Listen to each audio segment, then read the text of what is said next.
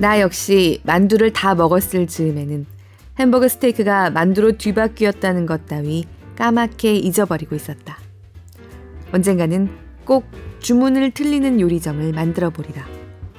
불과 한 달 전만 해도 치매의 치읓자도 몰랐던 나는 배가 덜 찼는지 연신 젓가락을 물고 있는 할머니를 보면서 그렇게 다짐했다.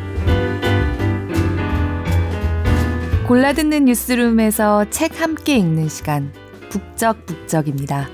저는 권애리 기자입니다.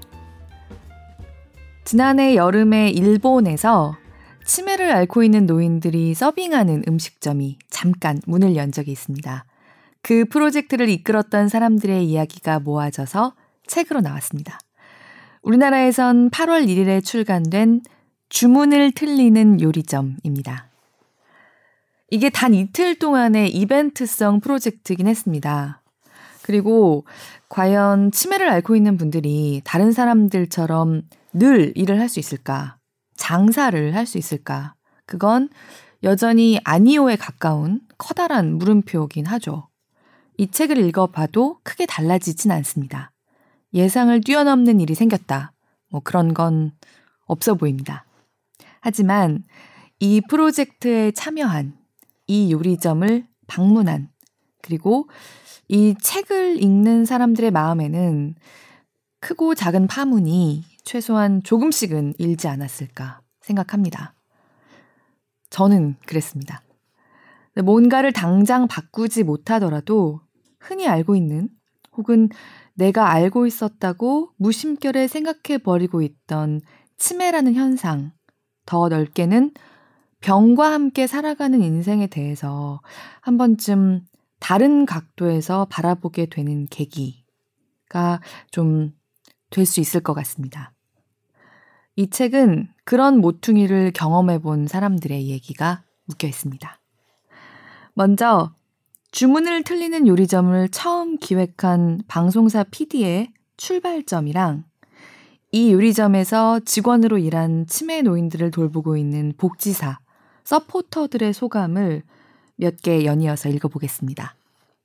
낭독을 허락해주신 출판사 웅진 지식하우스에 감사드립니다.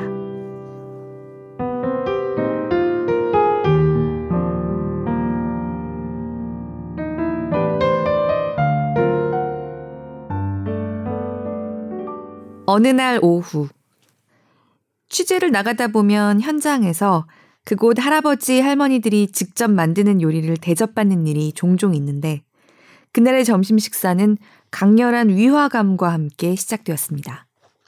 그도 그럴 것이 나오기로 예정된 메뉴는 햄버거 스테이크. 그런데 정작 식탁 위에 등장한 것은 아무리 봐도 만두였습니다. 음, 다진 고기가 든 것 말고는 비슷한 점이 없는데, 뭐지? 음, 머릿속에 연신, 물음표만 맴돌고, 목끝까지 차올라온, 어, 오늘 메뉴는 햄버거 스테이크 아니었나요? 이 말을 삼켜버려야 했습니다. 이거 실수한 거죠? 그 말 한마디로 와다 씨와 노인분들이 그동안 쌓아온 이 당연한 삶을 물거품으로 만들어버릴 것 같은 느낌이 들었기 때문입니다. 설령 햄버거 스테이크가 만두로 변신했다 한들 무슨 문제가 있겠어요. 그 누구도 곤란해질 일 없습니다. 메뉴가 틀렸더라도 맛만 있으면 된 거니까요. 그런데도 굳이 이것이 아니면 안 된다는 틀에 치매 상태의 분들을 끼워 넣어 버린다면 간병 현장은 점점 숨 막히는 궁지에 몰리게 될 뿐이다. 또한 그런 사고방식이 기존의 간병에서 보여졌던 구속이나 감금으로 이어지는 것인지도 모른다 하는 생각이 들었습니다. 그런 간병 세계를 바꾸어 나가기 위해 하루하루 고군분투하고 있는 와다 씨의 현장을 취재하러 온 내가 고작 햄버거 스테이크가 만두로 둔갑한 정도의 해프닝 때문에 이렇게 당황하고 있다는 사실이 너무도 부끄럽게 느껴졌습니다. 그리고 바로 그 순간 불현듯 주문을 틀리는 요리점이라는 키워드가 떠올랐습니다.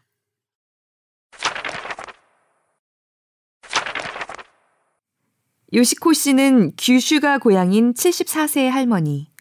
고향에서 오랫동안 미용사를 했다는 이야기는 전부터 본인 입을 통해 들어서 알고 있다. 게다가 솜씨와 센스를 익히기 위해 교토와 도쿄로 진출했을 만큼 추진력 있고 자립적인 여성이었던 것 같다. 도내의 유명 예식장에서 일할 때는 하루에도 몇 건씩 신부 머리 단장하는 일이 들어왔을 정도였다고 자랑을 늘어놓기도 했다. 신부한테는 일생에 한 번뿐인 결혼이잖아. 긴장도 되고 힘도 들었지만 나는 그 일이 참 좋았어. 너무 예쁘다고 좋아하는 신부를 볼 때면 보람도 느끼고. 자부심과 보람으로 일을 해온 그녀였다. 그래서 주문을 틀리는 요리점 이야기를 듣는 순간 그녀의 얼굴이 퍼뜩 떠올랐다. 오픈 당일 요시코 씨의 몸놀림에 모두의 눈이 휘둥그레졌다. 서비스업 경험이 있는 만큼 언어 표현도 정중하고 손님 대응에도 품격이 넘치는 아주 익숙한 몸놀림이었다. 물론 실수가 없을 수는 없었다. 테이블 번호를 착각하거나 물을 두 번씩 가져다 주는 일들이 자꾸 일어났다. 다만 요시코 씨에게 중요했던 것은 실수를 하느냐 마느냐가 아니라 일을 할 수 있다는 사실 그 자체였으리라. 치매라는 진단을 받고 나서 일을 그만두고 그룹 홈이라는 틀 안에서 지내게 된 이후에도 요시코 할머니의 가슴 한켠에는 일을 하고 싶다는 생각이 연신 넘치고 있었을지도 모른다. 그때까지 인생을 긴장감과 성실함으로 채우며 일을 해왔던 그녀로서는 더 이상 사람들을 위해 일할 수 없다는 사실을 인정하기가 어려웠으리라. 나는 아직 일할 수 있는데.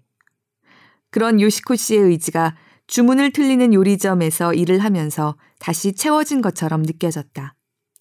자신이 가득 채워졌을 때는 상대에 대해 너그러워진다. 요시코 할머니는 주문을 틀리는 요리점에서 일한 경험을 통해 아직은 나도 누군가에게 도움이 될 수 있다는 사실을 깨닫고 마음에 여유가 생긴 것처럼 보였다. 그런데 실로 깜짝 놀랄 만한 변화도 있었다. 요시코 씨는 치매라고는 해도 그리 깊이 진행된 상태가 아니라 아직은 정신이 밝은 편이다. 그동안도 가끔씩 혼자 도서관으로 가서 책을 빌리기도 했단다. 하지만 혼자서 가는 것은 아니다. 요시코 씨 벌써 나갔어요? 지금 나가셨어요. 뒷일은 잘 부탁해요. 알겠습니다. 다녀올게요. 그랬다. 반드시 시설 직원이 함께했다. 하지만 정작 요시코 자신은 그 사실을 몰랐다. 물론 외출을 할 때는 늘 사전에 이야기를 하기 때문에 혼자서 마음대로 나가버릴 염려는 하지 않아도 된다. 그런데 주문을 틀리는 요리점에서 일을 하고 난 후에 어느 날. 잠깐만, 요시코 할머니 말이야. 지금 어디 외출하는 것 같은데? 작은 소리로 중얼거리며 직원이 허둥지둥 달려왔다.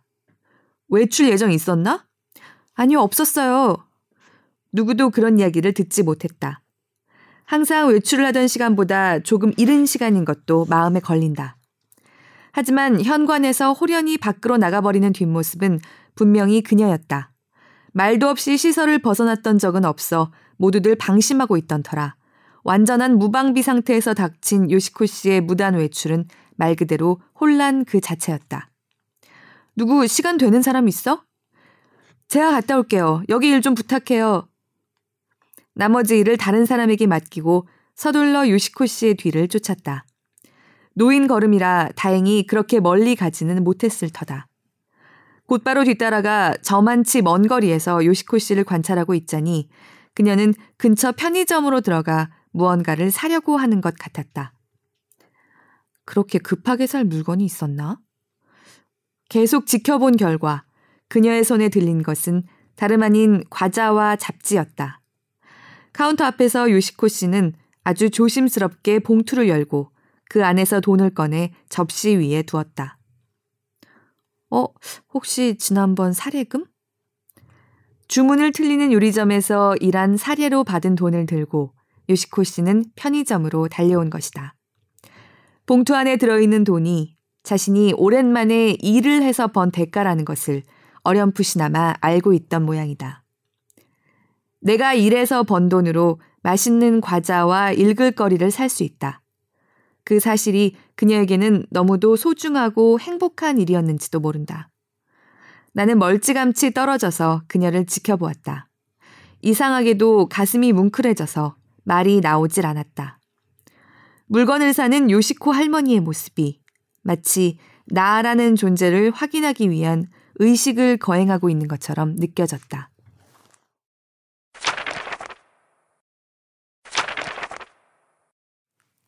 에미코 할머니는 여든 살이다. 손님에게 방긋 웃으며 말을 건네는 그녀는 발걸음이 닿는 곳마다 연신 웃음꽃을 피워내는 재주가 있다. 사람을 좋아하고 또 사람들을 위해 무언가 해주기를 마다하지 않는다. 에미코 할머니는 그런 사람이다. 그렇기 때문에 손님과 이야기꽃을 피우느라 정작 주문을 까먹는 일도 종종 있다. 마음씨가 따뜻하고 부침성도 좋아서 순식간에 주문을 틀리는 요리점의 인기 스타로 떠올랐다. 같이 사진 좀 찍어주세요. 연신 손님들의 부탁이 이어져도 싫은 내색 한 번 없이 웃는 얼굴로 카메라를 향하는 에미코 할머니. 정말 즐겁고 행복한 듯 생기 넘치는 모습이었다. 일을 시작하고 얼마쯤 시간이 흘렀을까? 우리는 갑자기 그녀의 얼굴에서 웃음기가 사라지고 허둥지둥 거리는 것을 알아차렸다. 어머, 에미코 할머니 배고프신 거 아니야? 그런 거 같은데. 아, 실수다. 그건 명백히 우리 실행위원들의 실수였다. 누구라도 배가 고프면 불쾌하다. 허기가 지면 갓난아이도 울어젖히고 점잖은 어른이라도 안절부절 못한다. 보통 사람 같으면 배가 좋은 고픈데 일단 참아보자 하고 정신을 차리려 하겠지만 이렇게 기본적인 이성의 작용조차 쇠퇴해버리는 것이 치매의 한 증상이다. 그 외에도 너무 덥거나 너무 춥다거나 무언가 조금이라도 불쾌한 느낌이 들면 갑자기 허둥지둥, 기분은 급격히 가라앉고 불편한 심기가 그대로 얼굴에 드러나는 것이다. 주문을 틀리는 요리점 오픈 당일, 우리 직원들은 아침부터 정신이 없었다. 레스토랑 오픈 시간은 정해져 있다. 빨리 출발하지 않으면 오픈 시간을 맞추지 못해. 서둘러 출발했지만 거리는 이미 차로 가득. 큰일이다. 오픈 시간 늦겠어. 지각이다. 머릿속이 하얘져 버렸다. 저분들 뭐라도 좀 요기를 해야 할 텐데 하는 걱정은 있었다. 하지만 과자나 빵 같은 것을 준비할 시간적 여유도 없어서 유야무야 뒤로 미루어 버린 것이다. 레스토랑에 도착해서도 우리가 이곳에 온 이유를 설명하고 문 열 준비를 하느라 정신이 팔려 식사는 엄두도 내지 못했다.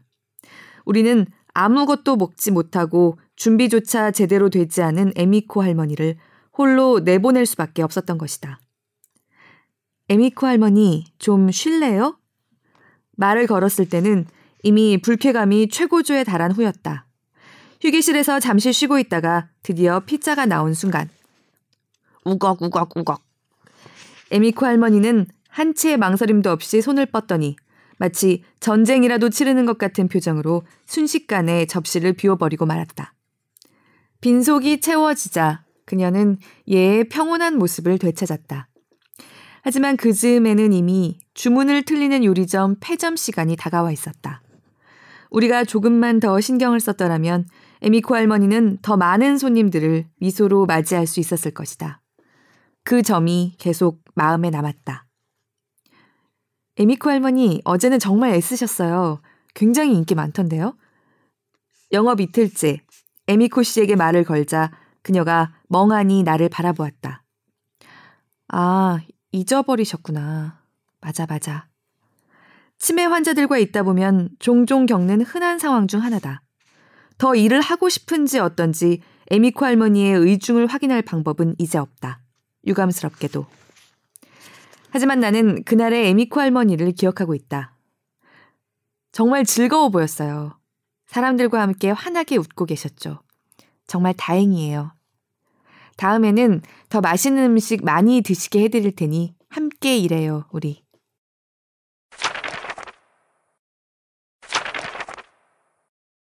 체력도 되고 의욕도 넘치는데 정작 일할 곳이 없다. 후미이코 씨에게는 그런 느낌이 들었다. 옛날에는 신주쿠 유명한 오코노미야키 집에서 일했었지. 후미이코 씨는 늘 자랑 삼아 말한다. 그 후에는 한 대기업 직원 식당에서 100여 명 가까운 손님들을 상대로 조리도 하고 배식도 하며 정리까지 도맡아서 했다고 한다. 청년성 치매를 앓고 있는 후미이코 씨는 아직 62살. 사이타마 집에서 호련히 사라진 뒤 가스시카까지 걸어갈 만큼 기운이 넘치는 분인데 종종 경찰서 신세를 지기도 했다. 언제나 본인이 하고 싶은 것은 하고 하고 싶은 말도 서슴없이 하는 성격이다. 특히 언변이 뛰어난데 어느 정도인가 하면 아카시아 산마도 울고 가지 않을까 싶을 정도다. 끊임없이 열변을 토하다 보면 주변 사람들은 상상 이상의 수다에 기가 질려버린다. 심지어 가족들조차 질렸을 정도다. 이런 기획이 있는데 혹시 한번 해보실 생각 있으세요? 주문을 틀리는 요리점 이야기를 꺼내보았다. 후미이코 씨가 하루 집에 없으면 그나마 가족들의 숨통이 트일 수 있기 때문이다. 역시 가족들은 부디 제발요, 꼭 데려가 주세요. 하고 흔쾌히 수락을 해주었다. 무엇보다 후미이코 씨 본인이 크게 기뻐하며 함께하기로 약속을 했다. 주문을 틀리는 요리점 오픈 당일은 평소 실력에 더 날개를 달아서 그의 토크가 그야말로 빛을 발하는 날이었다. 레스토랑으로 향하는 차 안에서도 연신 수다를 떨었으니까. 너무 좋아서 흥분이 가라앉을 줄 모르는 상태였던 것 같다. 의욕 충만, 자신 만만, 그 자체다. 어찌되었든 요식업 경험자였던 덕분에 손님 대하는 태도도 정중하고 말 한마디를 해도 나는 프로니까 하려면 제대로 해야지. 말과 행동에서 자부심이 넘쳐났다. 한 가지 아쉬운 점은 우리 후미이코 어르신, 의욕도 넘치고 자신감도 가득한데 실수가 잦다는 점이다.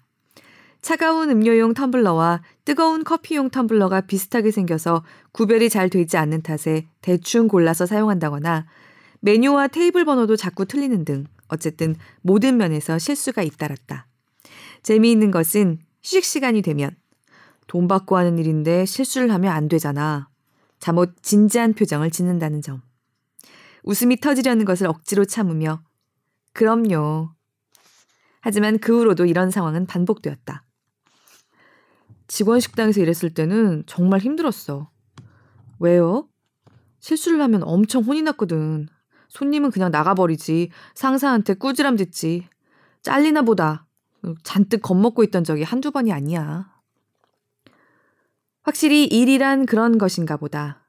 늘 긴장하면서 직장 생활을 하다가 자신이 청년성 치매라는 진단을 받으면서 더 이상 일을 할 수 없게 되었다. 그렇게 지내다가 이번 기획에 관한 이야기를 들었다고. 너무 마음이 편하더라고. 실수를 해도 된다고 하니까.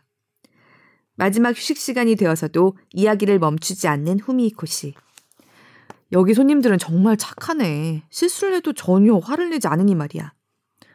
그러게 말이에요. 이런 곳에서 일한다는 건 정말 최고의 행운이야. 일을 할 수 있어서 정말 다행이야. 정말 만족스러워 보였다. 주문을 틀리는 요리점은 치매라는 질환 때문에 포기해야 했던 후미이코 씨의 만족감을 그 상태로도 얼마든지 누릴 수 있다는 것을 알게 해준 곳이었다.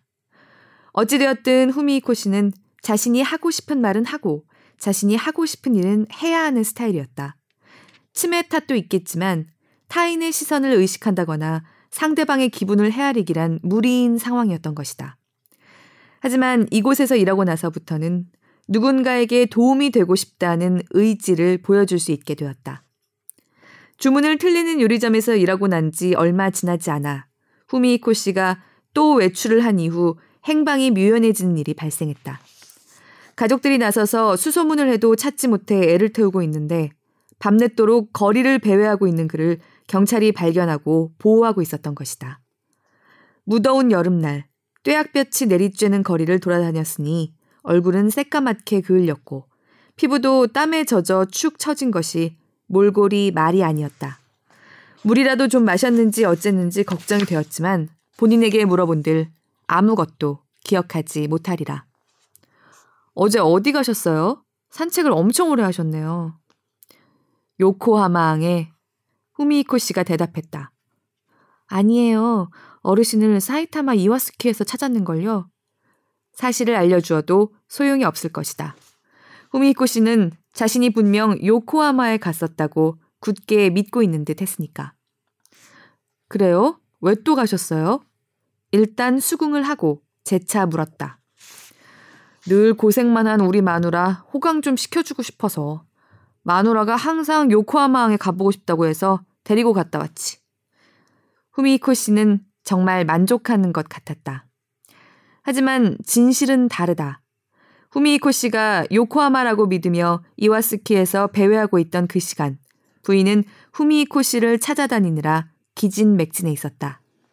밤늦은 시간이 되어도 찾지 못하자 걱정이 돼서 잠도 청하지 못하고 있었던 것이다.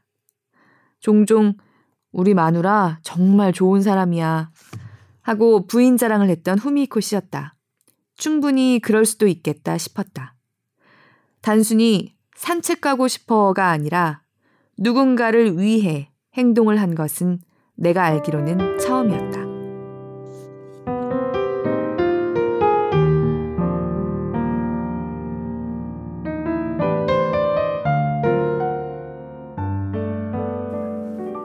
아쉽게도 이 요리점에서 서빙을 담당한 당사자들의 육성을 듣기는 어렵습니다.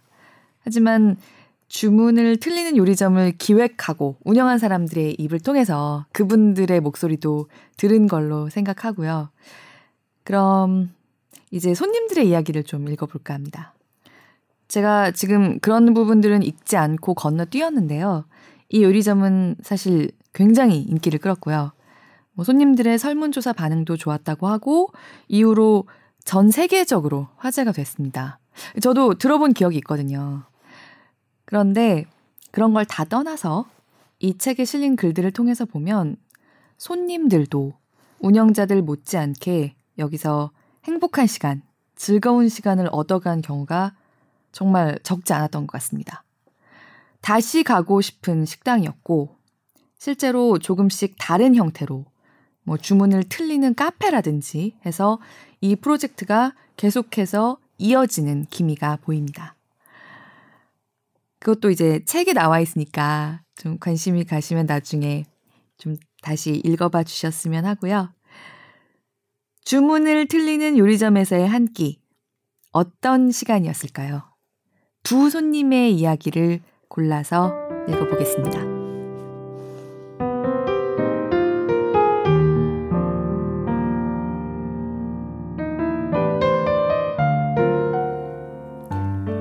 어떤 가족의 이야기, 실수를 받아들인다는 것.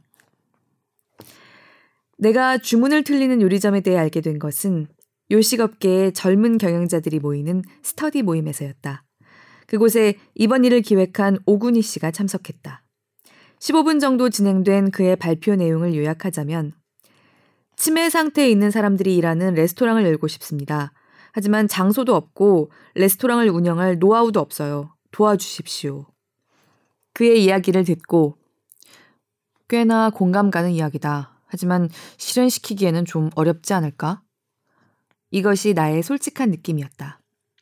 아마 그곳에 있던 사람들, 즉 요식업계 경영자들 모두가 그런 생각을 했을 것이다.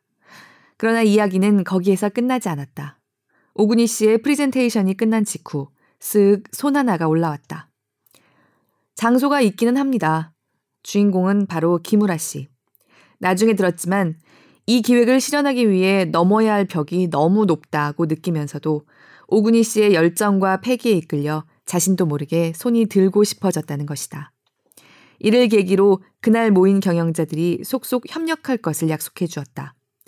아마 김우라 씨의 이 한마디가 없었다면 주문을 틀리는 요리점은 실현될 수 없었으리라.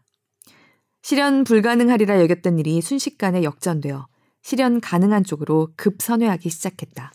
그것은 실로 기적의 순간이었다. 그 광경을 직접 목격하면서 나는 진한 감동을 받았다. 주문을 틀리는 요리점에 가보고 싶다는 강렬한 열망이 꿈틀거렸다. 오구니 씨를 붙잡고 꼭 연락 주세요. 거듭 다짐을 받으면서 명함을 건넸다. 훗날 주문을 틀리는 요리점 사전 오픈을 알리는 연락이 왔을 때 나는 제일 먼저 큰아들에게 말했다. 주문을 틀리는 요리점이라고 오픈한다는데 한번 가볼까? 메뉴가 틀리게 나오는 식당이라는데. 사실 아들 녀석에게서 긍정적인 대답을 기대하지는 않았다.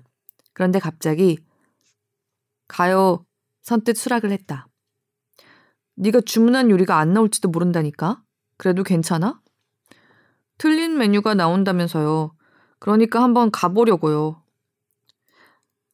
뭐라고 표현하기 어려운 복잡한 기분으로 나는 녀석의 말을 받아들였다. 스물한 살인 아들 녀석은 지적 장애를 앓고 있다. 현재 지능적으로는 네다섯 살 아이 수준이다. 태어나자마자 신생아 집중 치료실에 들어가 석 달을 있었다. 어려울지도 모른다는 이야기를 들으면서도 다행히 생명은 건졌지만 끝내 장애를 안게 된 것이다. 장애가 있기는 했지만 아이는 밝았다. 지나치는 모든 사람들에게 인사를 하고 누구와도 쉽게 친해지는 아이다. 낯을 가리지 않는 성격이라 처음 보는 사람들도 아이를 예뻐해 주었다. 외식도 좋아했다. 우리 집은 아들만 셋인 5인 가족으로 아내는 평일에 큰아이와 가족들을 챙기느라 고생이 많다. 그래서 휴일이면 조금이라도 부담을 덜어주고 싶어서 거의 외식을 나간다. 다만 첫째 아이가 너무 사람들과 접촉하기를 좋아하고 큰 소리도 내는 편이라서 난처할 때도 있다. 어릴 때는 그래도 왜 그러니? 그래, 왜? 하고 웃으면서 받아주는 사람들도 많았다. 하지만 아이가 클수록 주변의 시선은 달라졌다. 겉으로 보기에는 어른이니까. 멀쩡하게 생긴 남자가 갑자기 만지려고 달려든다거나 처음 보는데도 인사를 하거나 하면 뭐야 이 사람 하는 눈으로 흘깃거린다. 무서워서 도망치는 사람도 있다. 아이 스스로 자기에게 향하는 시선이 따가워졌다는 것을 민감하게 받아들이면서도 사람을 만지려고 한다거나 심하다 싶을 만큼 들이대는 성향은 어쩔 수 없는 것 같았다. 스무 살을 넘기고부터는 사람을 싫어하는 지경까지 되었다. 둘이서 강아지를 데리고 산책을 나갔을 때의 일이다. 갑자기 멈춰서서 꿈쩍도 하지 않는 것이었다. 그러는 사이 뒤에서 걸어오던 사람들이 자기를 추월해서 지나가자 그제야 걸음을 옮기기 시작했다. 왜 그러니? 지금껏 본 적 없는 모습에 놀라서 물어보았더니 사람들이 싫어해서 먼저 지나가게 한 거예요. 하고 대답했다. 밥 먹으러 가자고 해도 요즘은 도무지 말을 듣지 않는다. 그 덕에 우리 가족은 기껏해야 집 근처 도시락집 메뉴 정도에만 빠삭할 뿐이다. 그런 아이가 주문을 틀리는 요리점에는 가고 싶다는 것이다. 메뉴를 틀릴지도 모른다. 그 말이 아이의 마음을 움직였나 보다. 주문을 틀리는 요리점에는 나와 집사람, 큰아들, 이렇게 셋이 갔다. 그곳에서 아이는 오랜만에 본래의 밝고 명랑한 모습을 보여주었다. 지나가는 사람들에게 안녕하세요 하고 인사를 건네고 테이블로 식사를 내오는 할머니에게 감사합니다 라고 인사도 한다. 인사를 하러 왔던 오군이 씨에게도 아저씨 안녕하세요. 여기 정말 멋진 가게네요. 하고 웃음을 보였다. 다른 스태프들에게도, 손님들에게도, 여기 좋은 식당이에요. 아빠랑 엄마랑 또 오고 싶어요. 하고 싱글벙글 웃으며 말을 걸었다. 아들 녀석의 목소리 외에도 레스토랑 여기저기서 틀렸어요. 어머, 하하, 죄송해요. 정말 맛있네요. 틀리지 않고 잘 왔네요. 다양한 이야기들이 오고 가고 웃음소리도 끊이질 않았다. 왁자지껄 소란스러우면서도 따뜻하고 마음을 놓을 수 있는 편안한 공간이었다. 그곳에는 눈살을 찌푸리며 우리 아이를 바라보는 사람이라고는 찾아볼 수가 없다. 다른 테이블에서는 꼬마 아이가 울면서 보채고 있었지만 짜증을 내거나 눈치를 주는 사람도 없었다. 주문을 틀리는 요리점은 있는 그대로의 우리 아이를 받아들여 주었다. 큰아이에게뿐 아니라 모두에게 똑같았다. 우리는 전혀 무리하지 않고 오로지 자기만의 모습 그대로 함께 그 공간의 분위기에 빠져 들어가고 있었다. 아이의 행복한 얼굴을 보면서 식사를 할 수 있다는 것은 우리 부부에게 더없이 기쁜 일이었다. 생각해보면 우리 자신도 외식을 하면서 약간의 스트레스를 받기는 했던 것 같다. 큰아들이 쓸데없이 사람들과 접촉하지 않도록 구석진 자리나 아이의 방을 따로 얻는 등 항상 좌석에 신경을 써야 했다. 화장실을 가든 무엇을 하든 아이에게서 눈을 뗄 수가 없었다.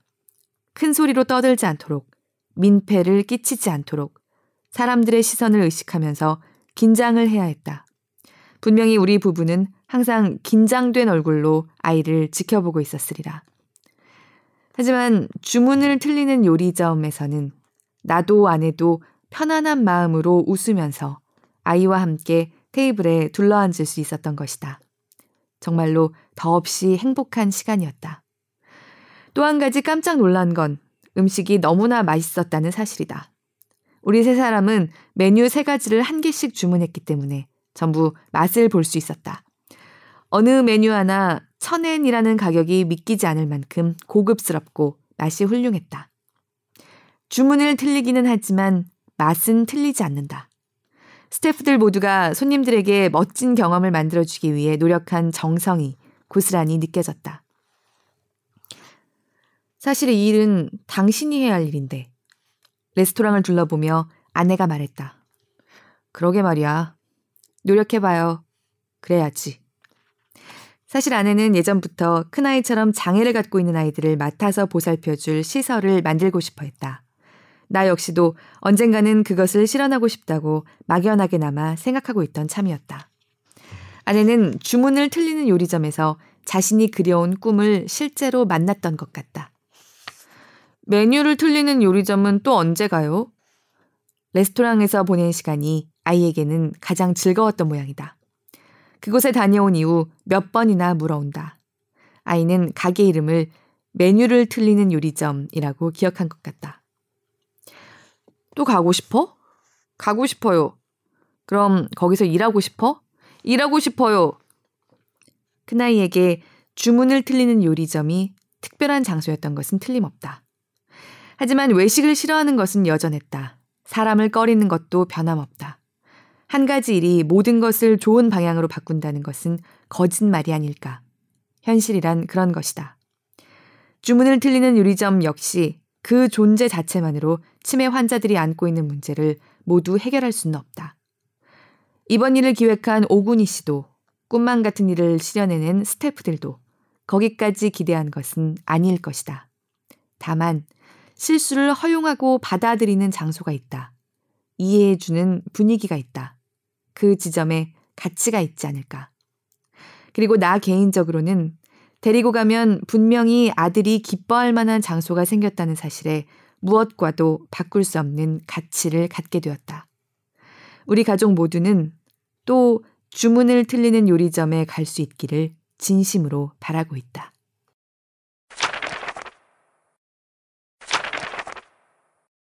손님들의 이야기 역시 최고의 레스토랑이야. 저기 나오 여기가 치매 환자들이 일하는 레스토랑이라는 것을 뒤늦게 알게 된 직하는 놀라움과 감동을 감추지 못하더니 순간 불안한 표정이 되었다. 나는 그것도 모르고 아까 주문할 때 직원분한테 주문한 요리가 안 나올 수도 있다면서요 하고 말해버렸어. 듣고 보니 정말 그랬다. 서빙하시는 분은 아니에요. 최대한 안 그러려고 노력하고 있거든요. 웃으며 받아 넘겨 주었던 것이다. 그래도 혹시나 상처를 받으셨으면 어쩌지? 괜찮을 거야. 나는 웃으며 대답했다. 이곳에는 주문을 틀리는 요리점이라는 시스템이 있잖아. 그 덕분에 이 컨셉을 아는 분도 모르는 분도 그리고 일하는 사람도 전혀 신경 쓰지 않아도 돼. 그렇구나. 정말 여기는 말 그대로 어느 누구나 올 수 있는 식당이네. 내가 이 가게의 컨셉을 지카에게 말하지 않고 데려온 것은 그녀가 이곳에서 순수하게 느낀 것, 생각한 것을 함께 나누고 소통하고 싶었기 때문인 것 같다. 나는 지금 사기 암을 앓고 있다.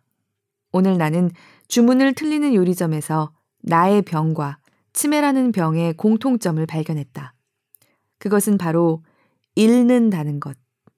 암을 앓게 되면서 외관적인 것, 살아가면서 하게 되는 여러 가지 선택, 할 수 있는 일을 할 수 없게 되는 것 등 여러 가지를 잃는 경험을 했다. 치매 진단을 받은 분들 역시 기억을 잃고 일상생활에서 할 수 있었던 많은 것들을 잃고 있으리라. 암에 걸렸으니까 포기해야 한다. 치매니까 마음을 접어야 한다. 세상 사람들은 이따금 악의는 없지만 그런 생각을 하고 있을지도 모른다. 하지만 암 환자인 나는 오늘 가장 좋아하는 옷을 입고 가장 친한 친구와 너무나 멋진 레스토랑에서 최고의 식사를 즐겼다. 물론 많은 것을 잃었다. 하지만 우리는 여전히 할 수 있는 것들이 많다. 많은 것을 잃었다지만 여전히 주변 사람들과 사회와 이어져 있다. 이어져 있어서 좋다. 그 사실을 구체적인 형태로 명확하게 해준 것이 바로 주문을 틀리는 요리점이 아닐까 생각하면서 나는 오늘 이곳에 와 있는 것이다. 한창 식사를 하고 있는데 우리 테이블 옆에 피아노 곁으로 한 쌍의 부부가 걸어오셨다. 아내 되는 분이 피아노 앞에 앉았다. 자세히 보니 아까 음식을 서빙해 주셨던 분, 그러니까 치매 환자다. 남편분은 피아노 옆 의자에 앉아서 첼로를 챙기고 있었다. 마지막까지 연주할 수 없을지도 모르지만 부디 즐겁게 감상해 주십시오. 레스토랑에 아베 마리아의 선율이 흐르기 시작했다. 연주가 시작되자 아내분은 여러 번 틀리기도 하고 연주를 멈추기도 했다. 어머, 죄송해요. 말하는 얼굴에서 부끄러움과 슬픔이 묻어난다. 그러자 남편이 첼로를 세워두고 일어나 다가가더니 아내 손을 붙잡고 건반 위에 다시 올려준다. 그렇게 다시 연주가 시작된다. 그런 광경이 꽤 여러 번 반복되었다. 그 자리에 있는 모든 사람들이 그 모습에 빠져들었다. 숨소리조차 내지 않고 오로지 그 부부의 연주에 몰입해 있다. 지카는 애써 아무렇지 않은 척 하려 했지만 어느새 울고 있다. 나는 부부의 모습을 보며 우리 가족을 떠올렸다. 31살이라는 젊은 나이에 암이라는 것을 알았을 때 독신 생활을 접고 집에 들어가서 가족과 함께 살기 시작했다. 지금도 가족과 함께 지낸다. 특히 가장 오랜 시간을 함께하는 사람은 아버지다. 힘이 없을 때는 아무리 쉬운 일이라도 무리하지 않도록 도와주고 컨디션이 좋지 않을 때도 늘 한결같은 미소로 나를 지켜보아 주신다.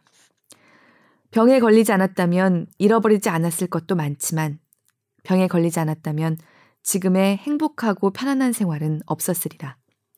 눈앞에서 연주를 하고 있는 부부도 나와 똑같지 않을까 생각했다.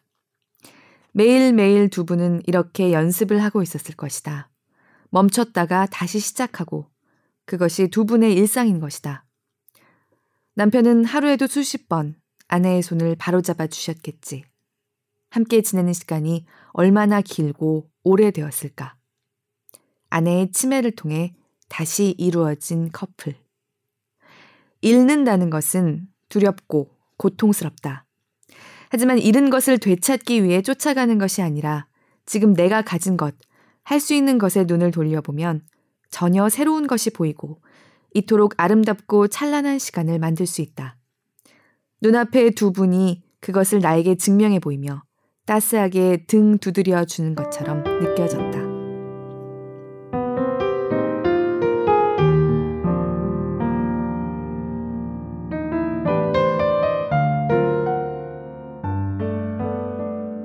녹음하고 있는 오늘은 목요일입니다. 그래서 녹음 직전에 봤는데요. 팟빵 가입해서 댓글 처음 남긴다고 해주신 주헌 자헌 주민님 네, 말씀해주신 대로 아주 흐뭇합니다. 고맙습니다. 혹시 주헌, 자헌, 주미 이렇게 자녀가 셋 있는 분이 아닐까 추측도 되는데 아닐 수도 있겠죠? 어, 아무튼 김동식 작가는 북적북적에서 읽었을 뿐만 아니라 그때도 읽으면서 말씀드렸지만 제가 따로 인터뷰를 해서 8시 뉴스에 소개한 적도 있는데요. 제게도 굉장히 즐거운 시간이었고 참 예, 많은 얘기를 나눈 시간이었습니다. 지금은 SNS 친구로 어떻게 활동하고 계신지 보고 있는데 요즘도 작가님 잘 지내시는 것 같고 활발하게 활동하셔서 어, 참 반갑습니다. 사실 저는 최근까지 치매에 대해서 깊이 생각해 본 적은 없습니다. 그래서 주변에서 겪은 분도 없고요. 근데 이 프로젝트를 처음 기획한 방송사 PD 오군이 시로 씨도 그랬다고 합니다. 그도 정작 PD로서 치매 환자들이 되도록 그 일상생활을 유지할 수 있게 해주는 방식의 케어를 택한 이른바 치매 환자 간병업계의 이다나 와다 유키오 씨의 시설을 2012년에 취재하면서 처음으로 치매란 질병에 대해서 생각해 보기 시작합니다.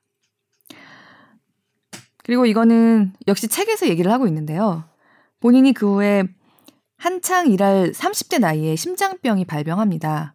그래서 더 이상 TV 프로그램을 맡아서 연출하기는 좀 어려운 상태가 되고 나서 이 주문을 틀리는 요리점을 기획하게 됩니다. 이제 결론부터 말씀드리면 오구니 시로 PD는 유병자로서 더 이상 TV 프로그램을 만들지는 못하지만 여전히 방송사에서 다양한 일을 기획하면서 오히려 회사에 새로운 팀을 만들었고 팀장으로 일하고 있습니다. 그러면서 이렇게 유명한 프로젝트까지 진행하게 됐습니다. 앞으로 읽을 부분에 나오지만 오구니 시로 PD는 자신은 치매에 대해서 대충 알고 있는 걸로 다 안다고 생각했던 게 아닐까 고백합니다. 근데 생각해보면 치매뿐만 아니라 대부분의 편견이 그렇게 만들어지는 것 같아요. 아주 모른다기 보다는 조금 알 때, 대충 알 때. 내가 좀 안다고 생각을 해버리면 내가 모르는 부분이 있을 가능성을 자신도 모르게 이렇게 일찌감치 좀 차단해버리고 그냥 판단을 내려버리게 되더라고요. 지금부터 읽을 어, 이 주문을 틀리는 요리점의 기획자 오구니 시로 씨의 취재기랑 와다 유키오 씨의 주장 그가 치매 환자 요양시설을 운영하는 방식에 대해서 공감을 하실 수도 하지 않으실 수도 있습니다.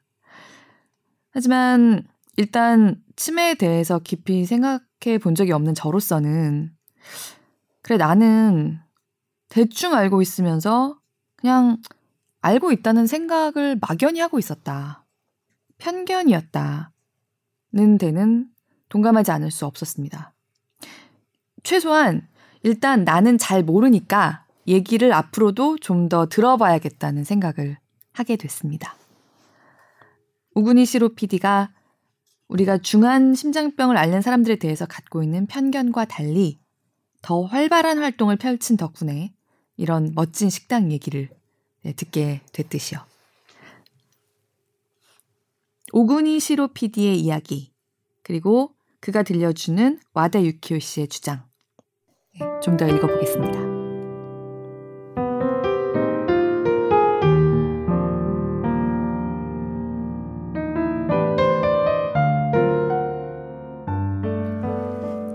와다 씨의 현장은 나고야에 있었다. 그는 수도권을 중심으로 20곳이 넘는 간병시설을 총괄하는 매니저로 나고야에 있는 그룹홈은 아직 개설한 지 한 달밖에 되지 않아 거의 더부살이를 하고 있는 수준의 현장이었다. 와다 씨로부터는 사전에 시설이 막 오픈된 탓에 입주자분들이 환경에 익숙하지 않아서 여러 가지 어려움이 많다는 이야기를 들었을 뿐이다.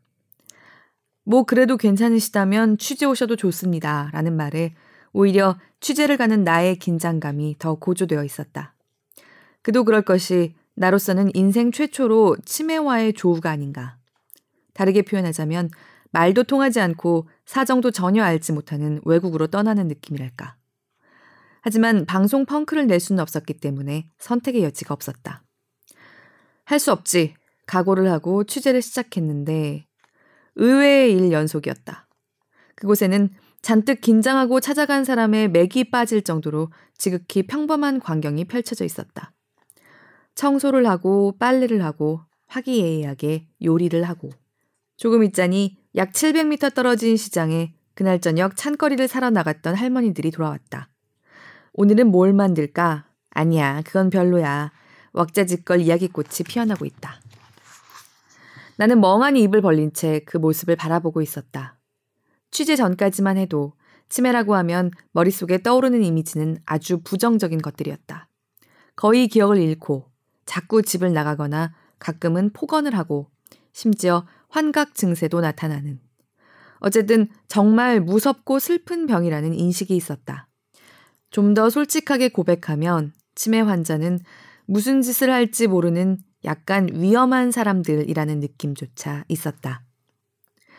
취재를 시작하고 며칠이 지나자 치매의 여러 가지 면들도 눈에 들어왔다.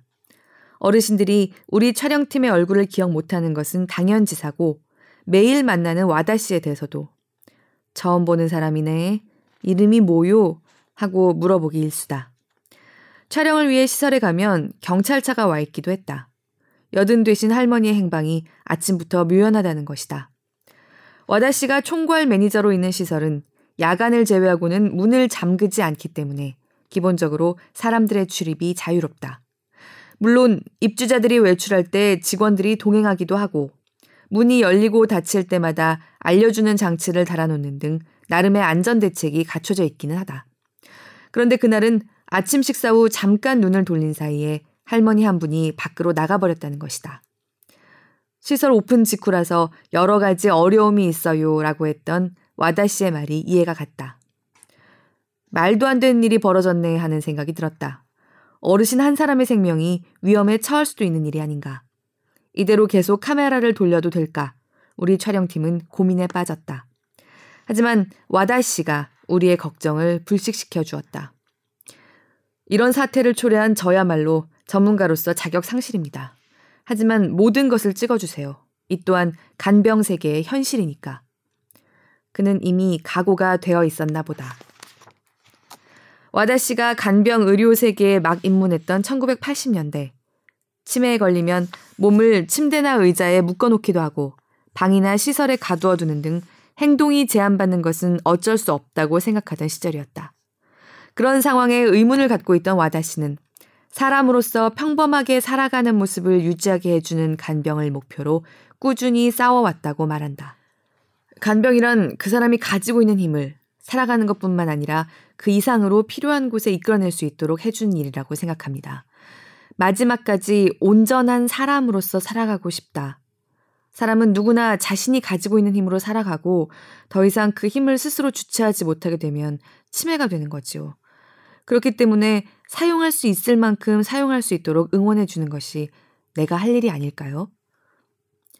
그렇기 때문에 와다 씨의 시설에서는 스스로 할 수 있는 일은 대부분 각자 알아서 한다. 칼을 들고 불을 사용해서 요리를 하고 빨래와 청소를 하고 마을로 쇼핑이나 산보를 나간다. 물론 나이든 어르신들은 완벽하지 않기 때문에 상처를 입거나 사고를 당할 가능성에 늘 노출되어 있다. 바로 그런 점 때문에 어르신들 각각의 치매 정도나 신체 능력을 정확히 파악하면서 전문가인 우리가 계속 지원을 하고 있는 것이다. 그것이 와다 씨의 신념이자 각오였다. 행방불명이 된 할머니를 찾아 함께 헤맨 지 7시간. 아무래도 이 시점에서 물어보지 않으면 안 될 것 같은 질문을 와다 씨에게 던졌다. 이런 사태를 초래하면서도 시설의 문을 걸어 잠그지 않으실 겁니까?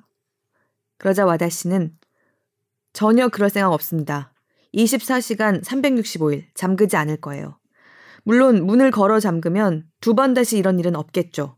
하지만 그런 쪽으로는 전혀 생각이 없어요. 한치의 망설임도 없이 대답하는 것이었다. 나는 다시 물었다. 전혀 갈등이 안 되신다고요? 그러자 와다 씨는 잠시 머뭇거리더니 갈등하죠. 늘 흔들리고 있어요. 와다 씨에게도 흔들림과 갈등은 있다. 자신이 하는 일이 이기적이지는 않은지, 억지로 밀어붙이고 있지는 않은지 계속 자문자답하고 있다고 했다. 그럴 때마다 그는 자신에게 이렇게 말해왔다고 한다. 치매 환자는 평생 자신의 의사대로 행동에 옮기는 것을 억제당해온 역사 그 자체인 거지. 하지만 인간이 왜 멋진 존재인가? 자신의 생각을 행동으로 옮길 수 있다는 것이 얼마나 멋진 일인가? 인간이 자신의 뇌가 무너졌다고 해서 그 사람에게 가장 멋진 것을 빼앗으려고 해서는 안 된다. 최대한 그것을 지켜주는 것, 그 역할을 해줘야 한다고 생각해. 할머니의 행방이 묘연해진 지 15시간. 경찰서에서 무사히 찾았다는 연락이 왔다. 옛날에 자주 참배를 갔던 아스다 신궁에 가고 싶어 무작정 걸어가다 보니 길을 잃었다는 것이다. 취재를 시작한 지 얼마 지나지 않았을 무렵 와다 씨가 간병 시설을 세운다는 게 얼마나 힘든지 알겠죠? 하고 물어온 적이 있다. 나는 이 말이 분명 비용에 대한 이야기인 줄 알았는데 그게 아니라 지역 주민이나 행정 단체들의 이해를 얻는 것이 가장 힘들다고 한다. 치매 노인들이 마을을 걸어 다니는 건 위험해. 치매 환자한테 요리를 시키다가 불이라도 나면 어쩌려고. 이런 반대 의견이 연신 나오기 때문에 시설을 세울 때에는 먼저 정중하고 또 정중하게 설명을 하고 이해를 구해야 한다는 것이다. 나는 주민들이 불안해하는 마음도 이해가 가는데 라고 생각했다. 그런 나의 마음을 꿰뚫었는지 와다 씨는 오구니 씨 저기 말이에요 하고 말을 시작하더니 계속 이어갔다. 치매 환자이기 전에 사람이잖아요. 한방 제대로 얻어맞은 것 같은 충격이었다. 그런 시각이 내 안에는 전혀 없었기 때문이다. 그때 와다 씨는 치매 환자 오군이 씨, 오군이 씨는 치매 증세가 있다. 이 두 가지 표현은 전혀 의미가 다르다는 것을 알려주고 싶었던 것 같다. 솔직히 말해서 나는 그룹홈에서 생활하는 노인분들을 치매 환자 누구누구라는 식으로 보아왔다. 누구를 봐도 마찬가지다. 한 대로 뭉뚱그려서 치매 환자들이라고 여겨왔다. 왜 그렇게 되었을까 곰곰이 생각해 보았는데 아마도 그것은 치매라는 말을 어설프게 알고 있었기 때문인 것 같다. 치매라는 단어를 모르는 사람은 거의 없으리라. 나도 당연히 이 말을 알고 있다. 하지만 이렇게 대충 알고 있다는 느낌이 정말 위험한 것이다. 치매란 이런 거야 하고 막연히 알고 있는 것처럼 보이지만 내가 대충 알고 있는 이미지 때문에 더 이상 앞으로 나아가지 못하는 것이다. 반면에 와다 씨는 치매를 벌레가 달라붙어 있는 것에 비유한다. 사람에게 치매란 벌레가 달라붙어 있는 것일 뿐 그 사람이 그 사람이란 것은 변함이 없다. 거기에서 시작하라고. 와다 씨에게 배우고 난 후 다시 그룹 홈을 바라보자 정말로 그렇게 보였다. 깜짝 놀랐다. 운동신경이 좋고 늘 생기 발랄한 사람도 있는가 하면 요리를 잘해서 멋진 칼솜씨를 보여주는 분도 있다. 말을 잘해서 사람들을 늘 웃게 해주는 분도 있고 야한 농담을 좋아하는 사람도 있다. 거기에 치매라는 병이 붙어 있기 때문에 조금씩 정상 범위에서 벗어나는 것이다. 건망증이 심한 사람도 있는가 하면 무조건 밖으로 놔두는 사람도 있고 폭언을 일삼는 사람도 있다. 그러나 100이면 100, 언제나 늘 그런 상태인 것은 아니다. 그런 성향이 조금씩 보이기는 하지만 이를테면 치매라 해도 단색이 아니라 사람들 저마다 다른 색깔과 명암이 있다는 것을 알게 된다. 치매 환자이기 이전에 사람. 와다 씨는 이 사실을 지역 주민이나 행정단체에 거듭 알리면서 조금씩 협력의 범주를 넓혀온 것이다.